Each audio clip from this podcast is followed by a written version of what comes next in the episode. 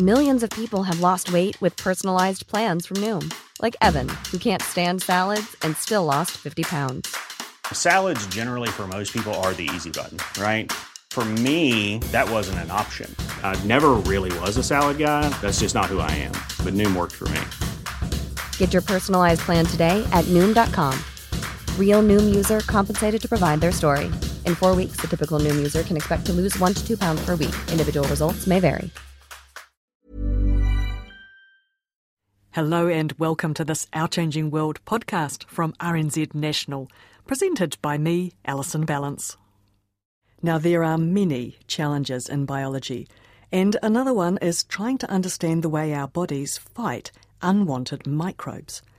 Bruce Beutler from the University of Texas Southwestern Medical Center shared the 2011 Nobel Prize for Physiology or Medicine for his research into the human immune system.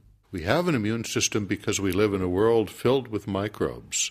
And over a period of a billion years or so, evolutionary pressure led us to develop this system to defend ourselves. If we didn't have it, we'd simply rot. And now our immune system has several parts to it. Can you tease it out for me? There's an old system, evolutionarily speaking, that we call innate immunity. And this is a kind of immunity that we're all born with, obviously. It's hardwired in the sense that you don't need to have had any previous exposure to a particular infectious agent. You're ready to go. You're able to attack it and overcome it in most cases. About 500 million years ago, a second system evolved, and it only exists in vertebrates, which includes us. We are vertebrates. This is called adaptive immunity.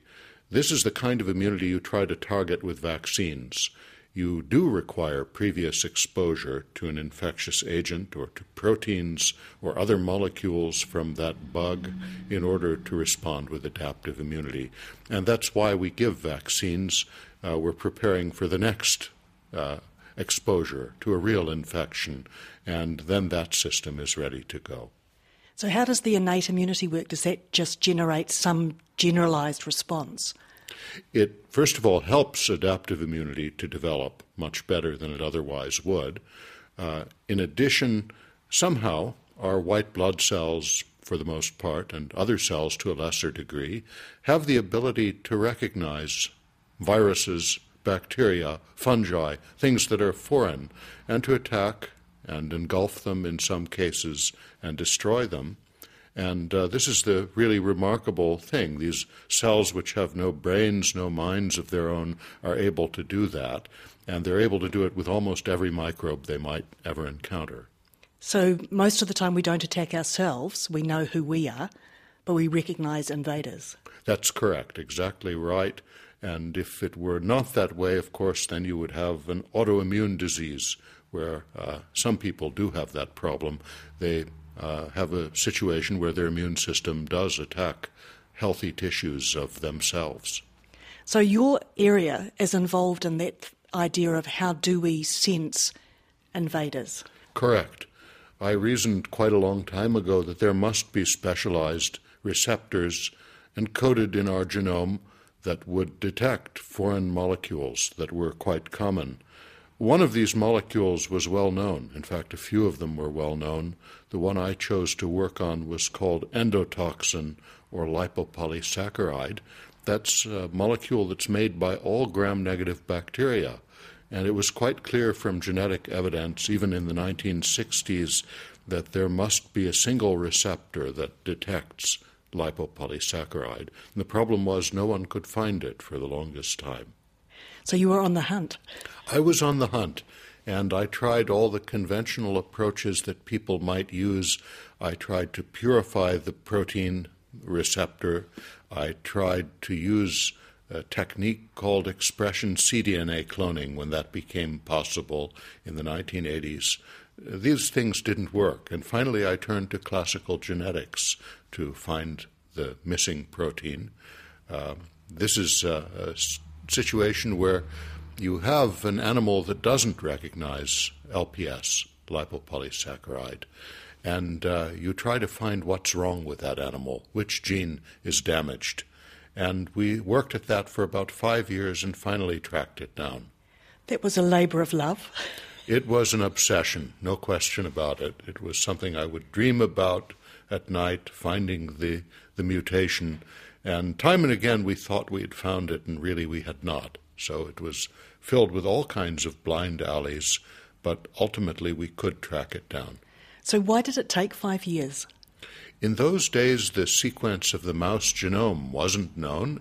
Uh, one had first to map the gene to a certain area of the chromosome, then clone all of the DNA between the limiting markers that establish the critical region, and then uh, you'd have to look and find what the gene content of that area was. That involved DNA sequencing, which in those days was done by hand, and typically one could get the sequence of a thousand or two thousand nucleotides in a day, but uh, not millions per second as is possible today. So, what was the gene you found? The gene was an orphan receptor gene called toll like receptor 4, and it was called that because it was similar to a Drosophila protein called toll. Now, can you tell me a bit more about that? Because you shared the Nobel Prize with Dr. Hoffmann, who had done that research. In fact, toll was a famous protein in the Drosophila world, and two Nobel Prizes have been awarded for studies with toll. The first was given to a lady named Christiane Nusslein-Volhard, who discovered that toll was important in development in the fruit fly. But that wasn't the end of the story. And about a decade later, Jules Hoffmann, who was interested in the whole question of infection and sensing of microorganisms in the fruit fly, discovered it again in a different way. He realized that toll was necessary for flies to overcome fungal infections.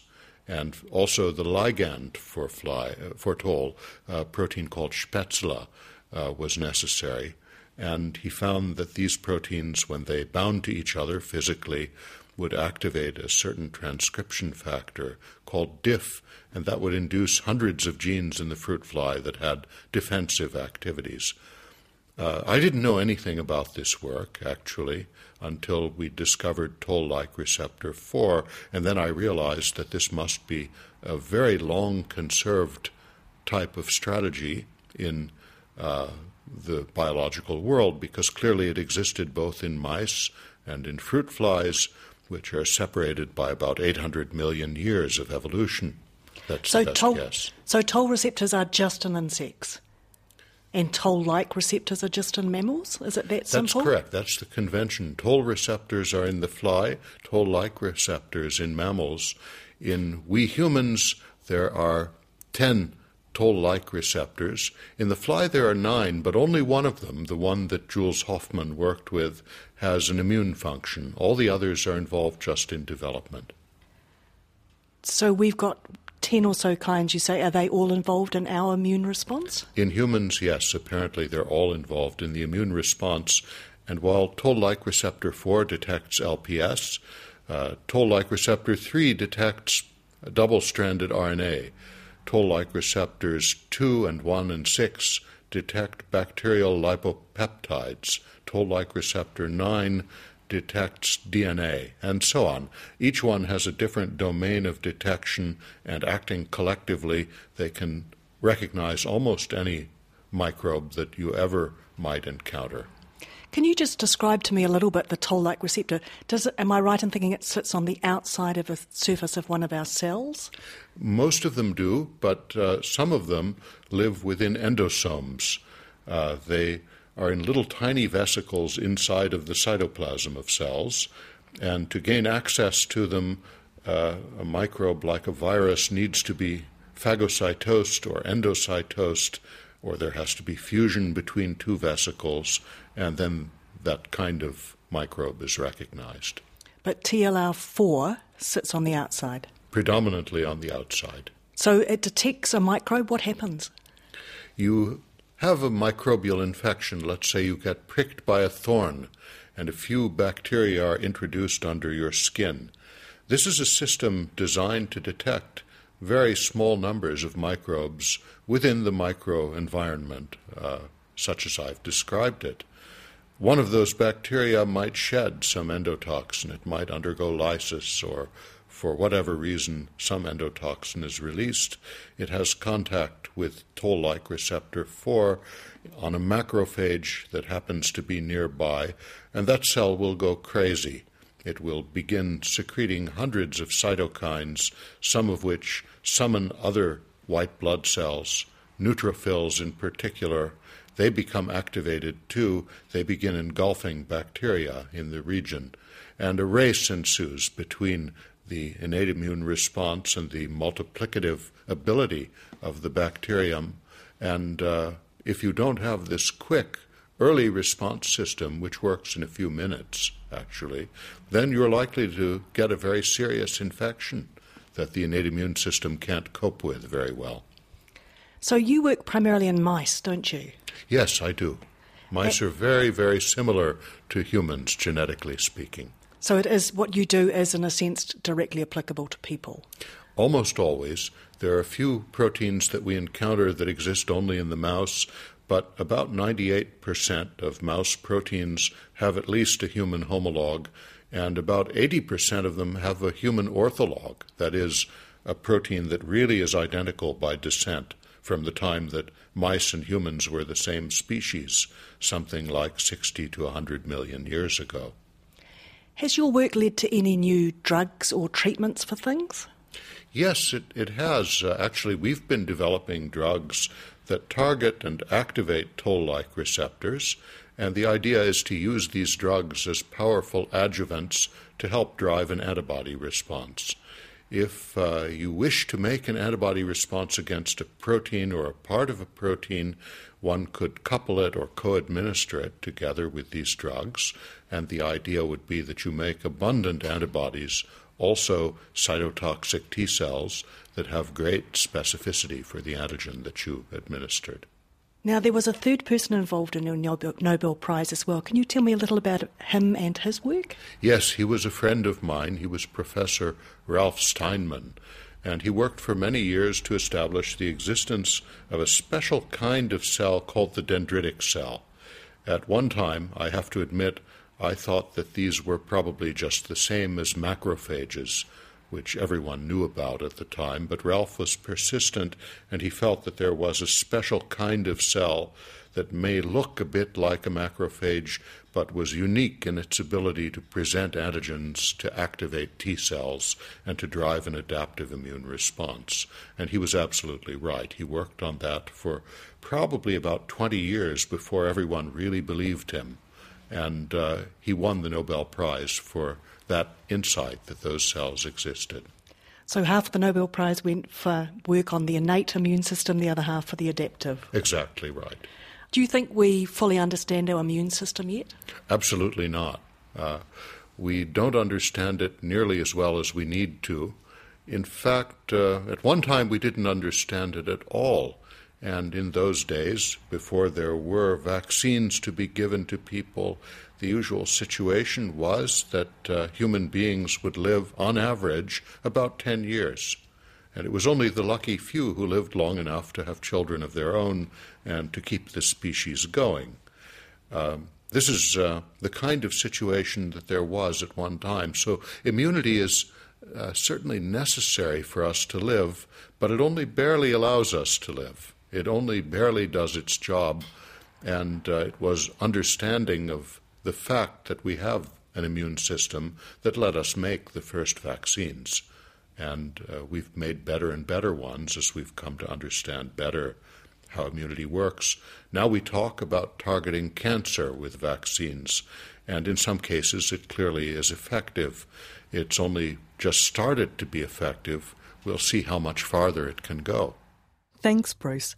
And Bruce Beutler is a Nobel Prize winning immunologist at the University of Texas Southwestern Medical Center in the United States. Thanks for listening.